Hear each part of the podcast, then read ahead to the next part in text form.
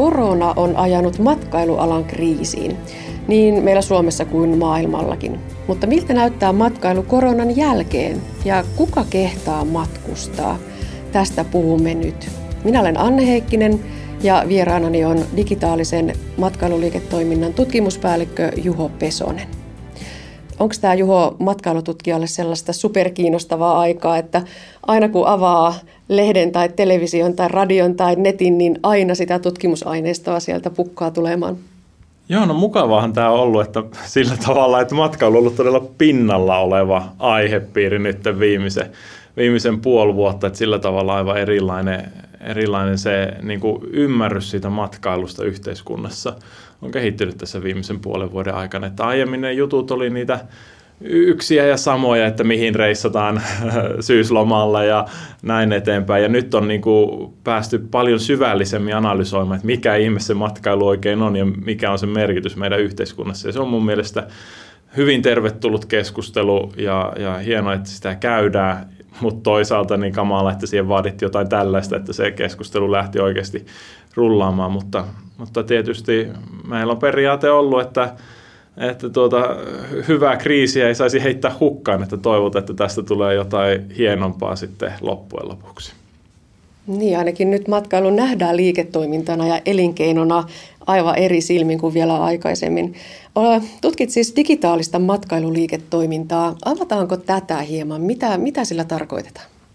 No, se käsittelee lähinnä kaikkea, mitä internetissä tapahtuu matkailun liittyen ja, ja se on sellainen aika hyvä määritelmä, mutta nyt yhä enemmän niin kuin myös teknologiat tulee siihen kaikkeen arkeen ja tähän fyysiseen, mitä meillä, mitä meillä on olemassa, eli kaikki niin kuin sensorit ja älypuhelimet ja, ja kaikki muut laitteet niin muut, muuttaa sitä, että miten me matkustetaan ja, ja miten me etsitään tietoa ja mitä me tehdään matkan jälkeen. Ja kaikki tämä on siinä, siinä minun, minun tutkimuksessa aika keskiössä, että ymmärretään sitä, että, että millä tavalla me etsitään ja käytetään digitaalista tietoa ja mikä on sen yritysten ja matkakohteiden rooli siinä asiakkaiden matkaprosessissa. Ja, ja kaikki se, että mitä siihen kannattavaan liiketoimintaan sitten matkailualalla liittyy, että millä tavalla nämä teknologiat mahdollistaa yrityksille sen, että ne pystyvät luomaan sellaisia asiakaskokemuksia ja elämyksiä, joita, joita sitten asiakkaat arvostavat sen verran, että niistä voi liiketoimintaa tehdä. Tosiaan matkailu on kriisissä juuri nyt tuon koronan alkamisen jälkeen, mutta ei ehkä ihan ensimmäistä kertaa kriisissä. Onko meillä ollut sellaisia, jos ei muuta, niin hiljaisia signaaleja siitä, että matkailu ainakin muuttuu? Puhutaan siitä, että lentomatkustaminen vähenee, kuka enää kehtaa kertoa lentävänsä Kanarialle. Lentämisestä on tullut vähän semmoinen yleinen pahe. No toi on ehkä se länsimainen perspektiivi tähän asiaan, että paljon meillä käytiin rummuttamaan, mutta jos katsotaan niitä numeroita, niin ennen koronaa, niin nehän ennusti kasvua aina vuoteen 2050 asti ja se kasvu tulee nimenomaan Kaakkois-Aasiasta ja, ja ne kasvuluvut ja ennusteet oli aivan, aivan mittavat, että sitä mukaan kun ihmisten elintaso nousee, ihmisten määrä nousee, niin tota, matkailukin kasvaa ja me ei olla niin edes alettu puhumaan siitä, että mitä tapahtuu, kun Afrikassa elintaso käy nousemaan, että millä tavalla matkailu sieltä sitten räjähtää. Ja, ja niin kuin nämä on niitä isoja megatrendejä, joista, joista me ollaan kiinnostuneet, että ehkä länsimaissa tämä lentohäpeä ja ja ympäristöystävällisyys, niin ne on sellaisia pieniä hiljaisia signaaleita, joille niin kuin sen globaaliin matkailukuvaan niin kuin juuri minkäänlaista merkitystä. Mm, eli toimittajakin täällä kuplassa elelee, kun ajattelee, että kaikki meistä ajattelevat, että kehtaanko lentää vai en. No entäs massaturismi, ollaanko sitä laittamassa pannaan, jos ei muuta, niin täällä länsimaissa? No siis mitä tämä nyt, tämä koronakriisi on tehnyt, on se, että meillä oli niin kuin ennen koronakriisi yksi matkailu isoimmista ongelmista, mihin esimerkiksi me tutkijat paljon kiinnitettiin huomiota, oli tämä overtourism, eli niin kuin yli liikamatkailu ja liikamatkustaminen ja se, miten, miten niin kuin matkailu, matkailukohteet kävivät pieniksi niille matkailijamäärille, mitä siellä kävi ja siitä oli sitten tosi paljon negatiivisia vaikutuksia paikalliselle yhteisölle ja, ja tota, se, että nyt me niin kuin ollaan saatu hengähdystauko ja pystytään miettimään sitä matkailun niin kuin johtamista ja markkinointia uudelleen ja pystytään tekemään niitä valintoja, että et, et, et jos se nyt niin kuin palaa siihen, mitä se oli, niin sitten se on tietoinen valinta. Et, et nyt on mahdollista asialle tehdä jotain, kysymys on siitä, että halutaanko me tehdä ja niin kuin mitkä on niitä tekijöitä, jotka oikeasti määrää ja vaikuttaa näihin, näihin tota, kaikkiin valintoihin, mitä yhteisöt, matkakohteet, kaupungit ja muut tekee. Ja, ja tietysti täytyy nyt matkailu nähdään siinä massiivisena globaalina elinkeinotoimintana, mitä se on aina ollut. Ja, ja jos, jos katsotaan matkailun lukuja ennen koronaa, niin jopa joka kymmenes maailman työpaikoista oli matkailualalla joko suoraan tai liitännällisesti 10 prosenttia maailman bruttokansantuotteesta tuli matkailualalta. Ja se on aivan valtava bisnes, jossa raha, raha tietysti puhuu. Ja jos katsotaan, miten raha käyttäytyy, niin se, se haluaa saada tuottoja niille investoinneille, joita nyt on tehty. Ja tämän takia näen, että se matkailu pyrkii sieltä hyvin nopeasti tulemaan takaisin heti, kun se vain on mahdollista. No entä massaturismi meillä Suomessa? Olemme juuri kuulleet juttuja, että äh, noi luonnonpuistot ovat aivan tupaten täynnä ja, ja Kuusamossa karhunkierroksella jonotetaan pitkiäkin aikoja, että päästään riippusiltojen yli. Miltä tällainen kehitys näyttää matkailututkijan näkökulmasta? Tämä on just sitä, mihin me ollaan menossa. Että kun matkailu kasvaa ihan globaalisti, niin ei ne, ei ne niin kuin paikat kasva yhtään. Et kaikkein, ja matkailu on vielä siitä mielenkiintoinen ala, että meillä on, meillä on paljon ihmisiä, jotka haluaa nähdä ne kaikkein suosituimmat jutut. Et sehän on niin kuin yksi, mikä on leimannut matkailu aina, että se on sellaista niin kuin, äh, laumakäyttäytymistä. Et kun me nähdään jonkun olevan suosittu, niin sitten se, se vetää ihmisiä puolensa ihan poikkeuksetta. Tietysti meillä on pieniä matkailijaryhmiä, jotka on kiinnostuneita siitä, mitä kukaan muu ei tee, mutta ne on aina hauskasti niitä, jotka niinku sitten aloittaa jonkin uuden ja sitten kaikki menee sinne. Tämä sama kuvio, niin se on toistunut vuosikymmenet eikä, eikä siihen näy mitään niinku, katkaisua tai, tai, tai lopetusta, että kyllä se sama periaate siellä edelleen pätee ja varmaan sosiaalisen median aikakaudella se on vaan niin kuin kiihtynyt ja on entistä nopeampaa tosiaan kotimaan matkailu nyt on, on voimissaan, näin kai voi koronan aikana sanoa, vaikka matkailu muuten on nyskähtänyt, niin on tullut myös tämmöisiä uusia ilmiöitä, että kun me lähdettiin ennen pakettimatkalle vaikkapa Kanarialle, niin nyt sen saman voi tehdä Suomen Lappiin. Eli suuret matkatoimistot ovat lähteneet paketoimaan ja räätälöimään tämmöisiä valmismatkoja myös Suomeen. Minkälainen ilmiö tämä on? No, näitähän tehtiin jo 70-luvulla, että, että harvoin matkailussa mitään uutta oikeasti keksitään, että ne on vain ne trendit, minkä perä, mitkä sitten vaihtelee ja, ja muuttuu aikojen saatossa, mutta ei tämäkään millään tavalla niin kuin, niin kuin uusi juttu ole. Se on tietysti niin kuin, että yrityksethän lähtee ajamaan niitä asioita, missä, missä on niin kuin paras bisnes tehtävänä.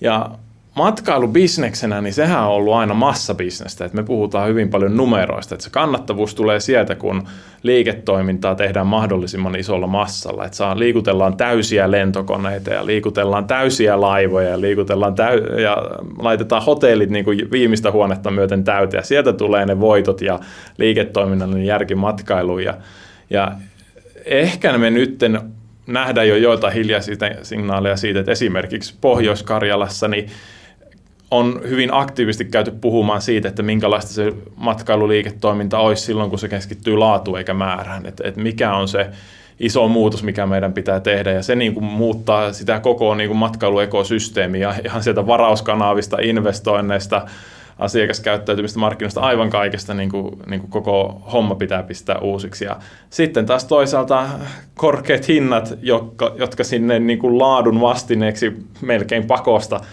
tarvitaan, koska todella halvat, hienot asiat on kuitenkaan niin kuin ilmaisia toteuttaa, niin, niin se taas etenkin niin kuin Suomessa tuntuu resonoiva, että, että se ei ole sellaista, ää, mitä monet niin kuin massat haluaa, ja ei tietenkään, ja ei pidäkään olla. Ja se ehkä siinä on koko ilmiö ideakin, että, että arvostettaisiin enemmän niitä matkailuelämyksiä, jotka ovat korkealaatuisia, ja niihin panostettaisiin enemmän aikaa ja rahaa sen sijaan, että tehtäisiin paljon niin kuin huonompilaatuisia mat- matkoja ja tehtäisiin paljon. Et, et sen sijaan, että joka vuosi tehdään yksi matka, niin voidaankin miettiä, että kerran viidessä vuodessa tehdään matka. Ja tämähän logiikka sitten muuttaa sitä matkailua todella, todella, todella paljon. Että, ää, yksi, yksi trendi, jota, jota nyt mielenkiinnolla seuraillaan. Kotimaan matkailun varaankaan Suomessa ei varmaan pelkästään voi jäädä kaivataan etenkin Lappiin niitä ulkomaalaisiakin matkailijoita. On puhuttu tämmöisestä matkailukuplasta yhtenä ratkaisuna siihen, että miten näin korona-aikanakin sieltä muualtakin maailmasta meille turisteja voisi tulla. Mitä Juho Pesonen ajattelet tästä? No ensinnäkin, jos, jos katsotaan sitä kotimaista matkailua, niin, niin suomalaiset on aina on käyttänyt enemmän rahaa matkailuun kuin mitä ulkomaalaiset ovat tuoneet rahaa Suomeen. Eli meillä on matkailutase ollut jo pitkän aikaa, useita vuosia negatiivinen, eli, eli meille matkailu ulkomaista tuoma raha ei ole yhtä iso kuin mitä suomalaiset käyttää ulkomaille. Sillä tavalla, jos, jos me niin lopetettaisiin rajaliikenne täysin ja kaikki ne suomalaisten käyttämät rahat, mitä suomalaiset käyttää ulkomaan matkailuun, käyttäisi kotimaahan, niin meillä kotimaassa olisi paljon isompi matkailuala kuin mitä se tällä hetkellä on. Mutta toisaalta taas niin se, se ulkomaan matkailu ja kotimaan matkailu, niin ne on täysin, niin kuin, ne ei ole toistensa korvaavia asioita, vaan ne on ne niin kuin eri tarpeita ja eri motivaatioita vastaan. Ja sillä tavalla tämä, tämä korona nyt on hyvin, hyvin mielenkiintoisesti tähän vaikuttanut, että, että, että suomalaiset mieluummin ehkä säästää tai käyttää sitten johonkin muuhun ne ulkomaan matkalle varatut rahat kuin kotimaan matkailuun. Ja sillä tavalla me tarvitaan edelleen niitä, niitä ulkomaan matkailuja. Ja tietysti se, mikä ulkomaan matkailussa on tärkeää, on vientitulot, että millä valtio pyörii, jos sinne ei tule rahaa ulkopuolelta. Et, et kuitenkin meillä on paljon vuotoja taloustieteessä ja, ja suomalaiset ostaa ulkomailta tavaroita ja jos, jos me ei saada niin kuin, tuloja ulkomailta, niin sitten kaikki tietää, miten kansantaloudelle käy. Ja, ja tämä on matkailussa todella tärkeää ja, ja miten matkailu on ollut voimakkaasti kasvuhakuinen vientiteollisuus nämä kuluneet vuodet, että et miten loistava homma on tehty Lapissa ja Helsingissä sen kansainvälisen matkailun niin kuin profiilin nostamiseksi ja laadun parantamiseksi ja, ja näin eteenpäin. Et, et, niin kuin, sinne on tehty tosi hyviä juttuja ja tietysti Itä-Suomessa ja rannikollakin joitain, joitain hienoja juttuja, mutta mut, et niihin on investoitu paljon ja niihin on tehty kovaa työtä ja ne on niin kuin, olivat alkamassa nyt niin kuin toimia sillä tavalla, kun odotettiin, kun tämä koronavirus virus iski ja, ja niin kuin nähtiin, että taivas oli rajana ennen tätä, että, että mitä kaikkea pystytään sen ulkomaanmatkailu suhteen tuottamaan. Ja sillä tavalla, että, että me, meidän täytyy mun mielestä löytää joku tapa säilyttää nämä jutut, jutut tämän ajan, koska ne kaikki, niin kuin, matkailu on tosi monimutkainen ala, että siellä on kaikki niin kuin matkanjärjestäjäsuhteet ja asiakassuhteet ja verkostot ja investoinnit ja kaikki nämä näin, niin et, et jos ne nyt niin kuin, ajetaan alas, niin voi kestää niin kuin oikeasti vuosia ja jopa vuosikymmeniä, että ne saadaan niin kuin samalle mallille. Ja, ja se, että miten me pystytään nyt matkailutoimialana niin kuin pääsemään yli tästä, että eihän tämä korona tuu niin kuin vuosikymmeniä kestämään. Että pakkohan se jossain jollain tavalla, jollain tavalla on niin kuin tilanne taas, taas normalisoitua palataan siihen entiseen, tietysti mitä muutoksia silloin on, niin, niin kuitenkin, että et, et niin kuin kaikki näkee, että matkailu tulee jossain vaiheessa ponnahtamaan todella nopeasti takaisin. Ja kysymys on siitä, että ollaanko me valmiita silloin vastaanottamaan ne vieraat, kun ne pystyvät matkustamaan.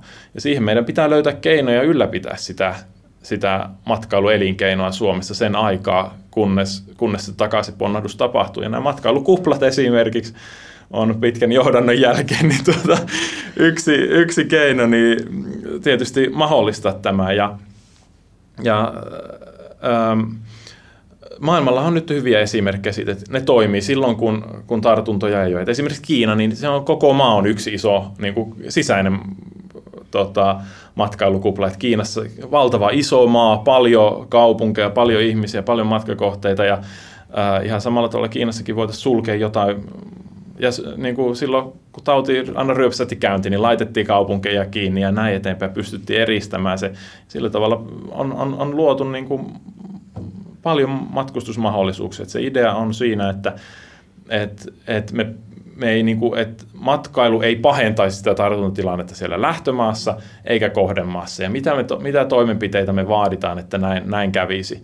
Ja silloin kun ne suurin piirtein on samankaltaisia tartuntaluvuiltaan ne, ne maat, niin todennäköisesti mitä, mitä matkailu tekee, niin ei paljon mitään. Et, et, tietysti siellä on paljon riskejä esimerkiksi taudin leviämin lentokoneissa ja julkisissa kulkuvälineissä ja hotelleissa ja, ja näin eteenpäin. Että aina kun me pakataan ihmisiä yhteen, niin tulee tämän taudin kanssa taudin kanssa riskejä, mutta esimerkiksi Suomihan olisi niin kuin matkailullisesti aivan mahtava maa, koska meillä on niin kamalan paljon tilaa.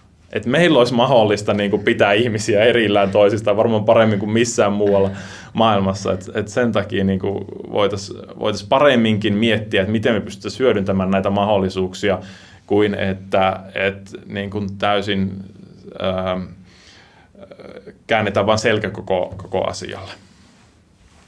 No entä jos matkaillaan ilman, että kirjaimellisesti matkaillaan, eli matkustetaan, puhutaan virtuaalimatkailusta, kuinka pitkällä siinä jo ollaan?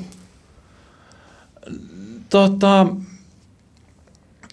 nopeasti kehittyvä ala. Että se siitä tekee tästä virtuaalimatkailusta mielenkiintoisen, että se, se teknologia kehittyy niin nopeasti, palvelut kehittyy niin nopeasti ja myös ihmisten kuluttajakäyttäytyminen muuttuu niin nopeasti, että, että nämä virtuaaliset työkalut ja teknologiat niin on tullut niin kuin te, tehnyt lähtemättömän vaikutuksen meidän matkustuskäyttäytymiseen siihen, miten me etsitään tietoa, miten me valitaan, missä hotellissa yövytään, miten me valitaan, minne matkakohteeseen me mennään, miten, mitä me tehdään siellä, kun me päästään matkalle. Ja niin kuin aivan kaikkeen vaikuttaa se, että me saadaan ennennäkemättömän luotettavaa tietoa näistä kaikista vaihtoehdoista, mitä meillä on käytettävissä. Ja, niin kuin, se on pääsääntö ollut, pääkäyttötarkoitus tällaiselle virtuaaliteknologiselle matkailussa nyt, että että me pystytään tarjoamaan se realistinen kuva siitä, että mitä on odotettavissa. Mutta tietysti se seuraava askel on se, että et, et mihin me sitten, et miten me käydään rahastamaan sillä virtuaaliteknologialla. Et, et nythän se logiikka, minkä takia investointi virtuaaliteknologiaan kannattaa, on sen takia, että sillä pystytään voittamaan niitä asiakkaita tulemaan meidän luona käymään meidän hotellissa, meidän matkakohteessa. Mutta nyt kun ihmiset ei pysty matkustamaan, niin mikä on se seuraava askel? Ja, ja, ja Suomessa esimerkiksi on, on, on hienoja esimerkkejä siitä, että, että japanilaiset matkailijat tulee virtuaalisesti tänne Suomeen osallistumaan näihin elämyksiin ja, ja ovat siellä omalla kotisohvilla tietokoneella tai tai ehkä joskus, jossain vaiheessa tulevaisuudessa virtuaalilaseilla ja pääsevät niin kuin ihastelemaan näitä, näitä suomalaisia maisemia nauttimaan myös siitä virtuaalisen ympäristöön suunnitellusta elämyksestä. Eli se, että, että et me ollaan virtuaalisesti paikan päällä vaatii siltä palveluntarjoilta täysin erilaisen niin kuin, niin kuin tuotepaketin kuin se, että ollaan fyysisesti läsnä siellä matkakohteessa. Ja, ja tämä on sitten, sitten niin kuin mietitään myös niitä pitemmän aikavälin vaikutuksia, että, että kun me näin, näin totutaan, niin että, että virtuaalimatkailu on nyt yksi matkustamisen muoto, että miten sitten tulevaisuudessa koronan jälkeen, ja, ja paljon puhutaan just siitä, että